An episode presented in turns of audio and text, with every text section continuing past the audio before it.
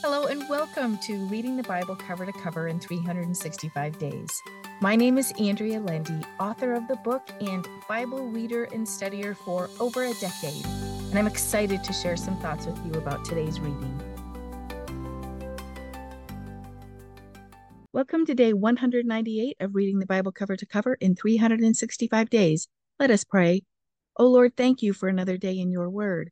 Help us find your love and grace in our reading today. In Jesus' name, amen. Well, let's see what Jesus has to share with us today in Matthew chapter 20. Jesus tells a parable about the kingdom of God. We see God's generosity in this parable as the owner of the estate, God, who doesn't want to leave anyone out. The owner continues to gather men to work for him even until the last hour, and then he pays each one the same amount of money. He doesn't pay the workers who had worked all day more than the ones he hired in the, that last hour. Jesus shows us that God wants to save all his people, not just the ones who work and work and work. This is grace. We cannot work our way to heaven. We are offered grace instead. This goes against the natural bent of those of us who just work hard. We don't know any other way to live in this world. It may be more difficult for us to receive the grace that God offers. May we fully receive God's goodness and His grace without feeling like we owe Him anything except our belief and our hearts. He asks for our belief, belief in Him and belief in His Son. Then Jesus tells the disciples that He desires our service, not leaders who are harsh and hard with His people.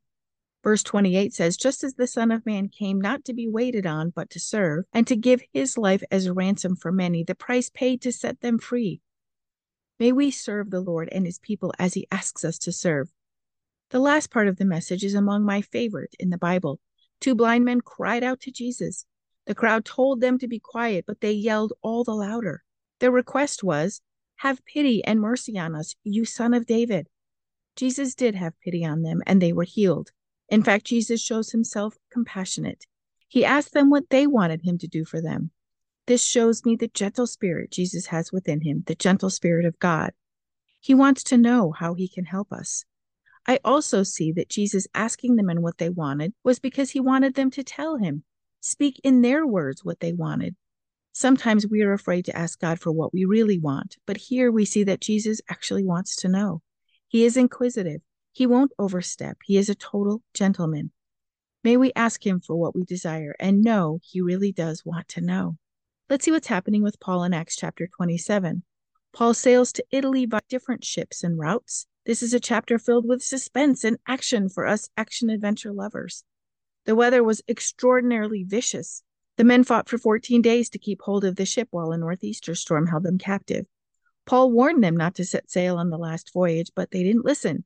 In verse 22, he said, But even now I beg you to be in good spirits and take heart, for there will be no loss of life among you, but only of the ship he was visited by an angel from God who gave him this and other messages.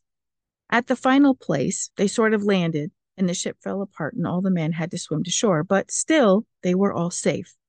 Well, let's see what's happening with the Israelites in Second Chronicles chapter 35. Yesterday, we read that Josiah turned the people back to God and rid Judah of all the idol worship in Judah and Benjamin.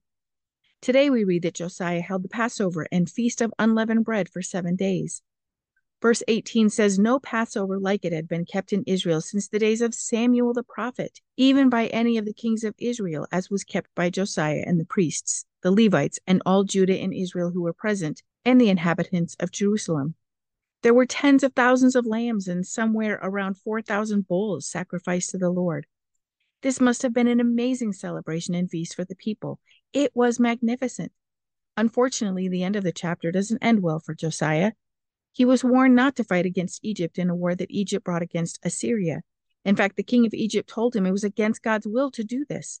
However, Josiah disguised himself and fought in this battle. He was wounded, which ended in his death. In chapter 36, we read about the various stages of the Babylonian takeover of Judah. There were several kings of Judah who did not follow after God's ways. God continued to send them prophets they wouldn't listen to. Verse 15 says, And the Lord, the God of their fathers, sent to them persistently by his messengers because he had compassion on his people and on his dwelling place. Verse 16 tells us they continued mocking the messengers that God sent them. And verse 17 says, Therefore, he brought against them the king of the Chaldeans, who slew their young men with the sword in the house of the sanctuary, and had no compassion on young man or virgin old man, or hoary headed. He gave them all into his hand. God allowed his people to be taken away from his holy place.